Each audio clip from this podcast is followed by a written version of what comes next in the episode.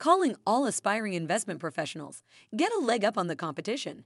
Final registration for the August CFA exam ends on May 14th. Register now to secure your spot. The CFA designation is of gold standard in the investment world, opening doors to high powered careers and impressive salaries. Head over to CFAInstitute.org to register. Don't wait. Take control of your finance career today.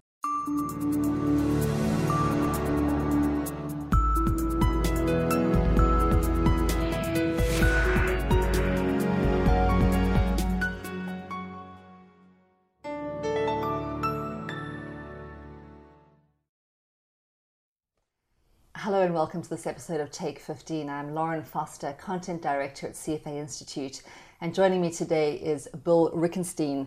Uh, Dr. Reichenstein is the Powers Professor of Investments at Baylor University and a Principal at Social Security Solutions. Along with Steve Horan and William Jennings, he is also the co author of the article Two Key Concepts for Wealth Management and Beyond, which won the Financial Analysts Award in 2012 the Graham Dodd Reader's Choice Award. Dr. Reichenstein, welcome and thank you for being here. Thank you, Lauren. Over the past two decades, there's been a, a large body of work on tax efficient investing. You claim to have boiled it down to two key concepts. What are they? Okay, there are actually three key concepts, mm-hmm. but one has been talked about a lot, and two we bring up that are not generally understood. The first one that's been talked about a lot, and it's it's a simplification, admittedly, but mm-hmm. much of tax efficient investing uh, literature boils down to how do you manage money right. held in a taxable account. Mm-hmm. And for a typical investor, it's boy, you want to harvest the losses, let right. the government share in the losses, and let the gains ride as long as you can. Mm-hmm. Ideally, until uh, you receive the step up in basis at death, or right. or you donate it to an uh, appreciated asset to charity. So. Okay that's but the two concepts we brought up, um, mm-hmm. uh, Dr. Horan and, and Jennings and myself, that are not generally understood. The first is that the best way to view a tax deferred account, by that I mean a traditional IRA or 401k, mm-hmm. one of these. These tax deferred accounts, the best way to view them is it's a partnership. Right. The government effectively owns T percent of that partnership, where T is that tax rate when you take the money out in retirement.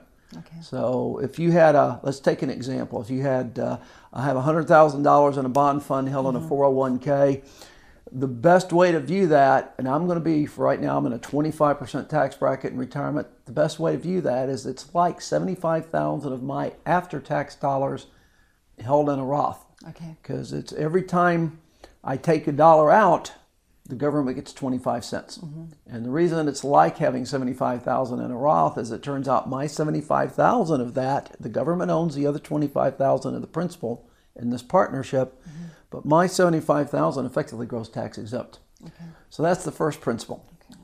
The second one that has not generally been understood is we all know that government takes some of the returns. Mm-hmm. But they also bear, for assets held in taxable accounts, they also bear some of the risk of the asset held in taxable accounts. Interesting. So it's partnership and that the government bears some of the risk. Yep. So most people would be surprised to hear that um, taxes reduce risk.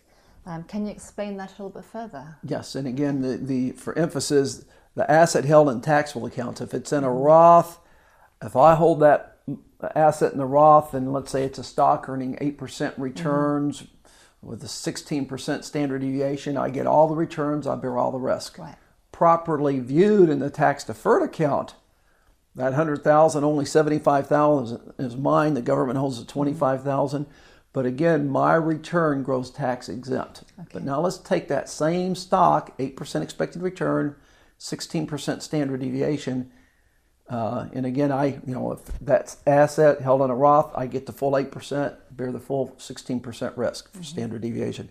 That same asset held in a taxable account by, and let's say I'm an active investor, I'm going to realize gains within a couple years. Mm-hmm. So basically, keep it simple. After a year today, I'm going to wait, pay 15% capital gains tax rate. Three returns negative 8, 8, and 24. Why? Because that's 8% expected return, 24% mm-hmm. standard deviation. So for a typical three years, that's your returns. What happens? The 8% turns to 6.8. The 20 4% turns to 20.4. Mm-hmm. And assuming I write the loss, 8% loss off against long term gains, it turns in a negative 6.8% return. So that same asset held in a taxable account, what's my what's the return I get as the investor? 6.8%, percent mm hmm but the risk negative 6.8 to 20.4 it ends up being 85% of the risk of the total asset. The government's taken the other 20, the other 15%. Okay.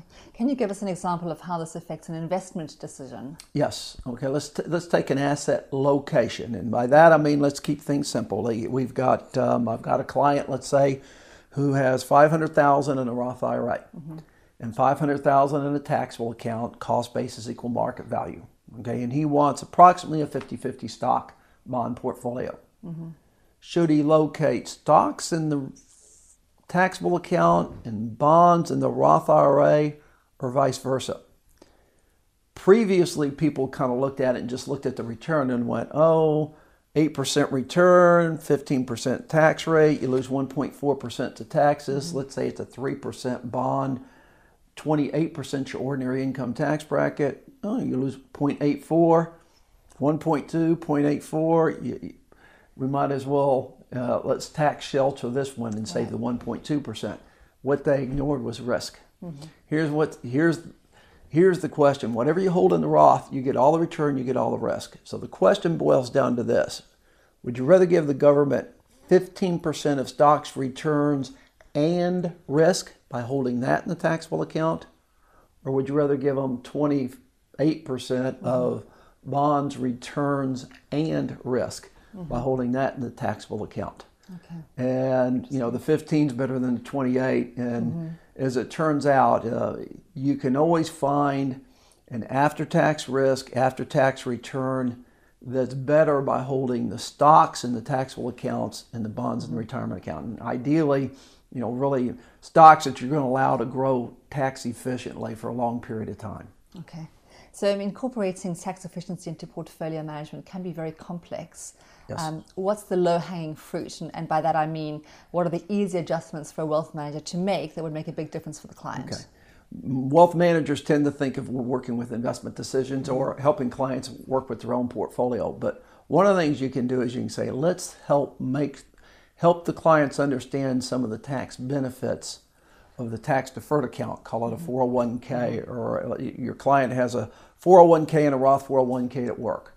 First of all, those are both much more tax efficient than investing in a taxable account. If you're saving for retirement, of course, if you're saving for that car you need next year, mm-hmm. go put it in a taxable account. Mm-hmm. Um, so I mean, I could take, you know, I teach at a university, so um, you know, there's there's one. Look at the, the, huge tax advantages there. The second is help them decide which of those two to invest in. Mm-hmm. Uh, my students, so somebody may come out, um, graduate in May, start in July in a 10% tax bracket this first year because they haven't worked much. Mm-hmm. We're graduating in August. They, right. uh, in the 401 Roth 401k, you pay taxes this year, and the 401k, you're going to pay taxes when you take it out in retirement. Mm-hmm. Well, admittedly, we don't know for sure what your tax rate is going to be in retirement, but in a situation like that, mm-hmm. it's pretty easy. You want to put the money in the Roth 401k. Mm-hmm. So, and showing them, you know, this growing tax free for the rest of your life, yeah. same asset 8% instead of 6.8%. Look at the huge difference in wealth. So you can help them with those two. Okay. A third one is, is um, when calculating the asset allocation.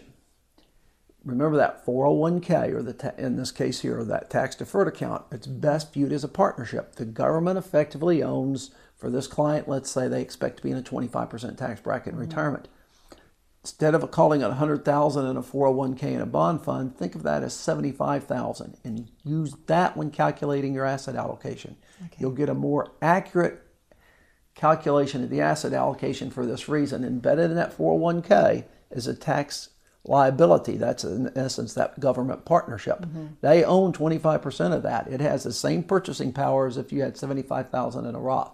So let's recognize that taxes mm-hmm. existed and by the way, for financial planners, wealth managers, I'm not making your life easier. I was working today with a client on the, on the plane coming here and helping in a rebalancing, and you got to adjust for the fact that some of these are pre-tax dollars, yes. some are Roth. But the major adjustment is just taking these pre-tax dollars in the tax deferred account multiplying by one minus that expected tax rate in mm-hmm. retirement. And let me emphasize on that. You turn out, yeah, but I don't know for sure what that tax rate's going to be. Mm-hmm. I'll take me and every client I have. Mm-hmm.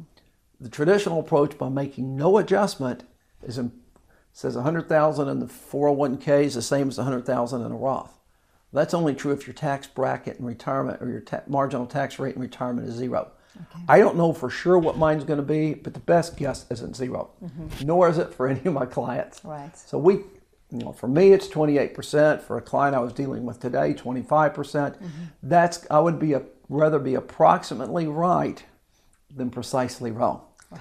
Uh, so it's easy to, to, to, and by the way, it's not a hard concept Yeah. to sell to clients and to say, yeah, you're right. That's so I don't effectively own all of that. So uh, yes, it's going to make your life a little bit harder, but it's also a, a way to better manage money. Okay. I'm glad you touched on retirement because recently President Obama, in his State of the Union speech, um, proposed or, or raised the issue of the MIRA or the MyRA. And I'm curious, do you have any uh, thoughts about that proposal? It's if to the degree we can get somebody interested and that's raising attention, that's positive. In this case here is for people who are they're looking for the low and medium income, younger people who do not have a defined a defined contribution plan at work. They also these lower income people can contribute to a traditional IRA or a Roth IRA. Same income limitations, same amount they can invest in. What's the difference? They can invest those in any investment they want or portfolio uh, by going through Vanguard, to use one example, Fidelity, T. Rowe Price, etc. Go look at one of their life cycle funds or target retirement date funds, and you get this diversified portfolio. What do we have with Amira? You've got you've got to put it in government bonds. Right.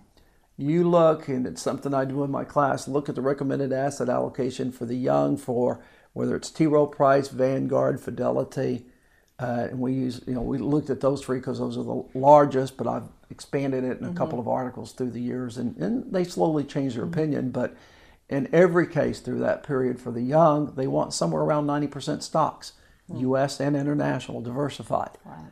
and a government bond only.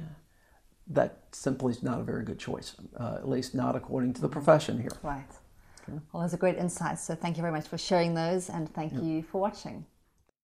Copyright 2014 CFA Institute. This program is designed to give accurate and authoritative information in regard to the subject matter covered. It is distributed with the understanding that CFA Institute is not engaged in rendering legal, accounting, tax, investment, or other expert advice. If legal advice or other expert assistance is required, the services of a competent professional should be sought.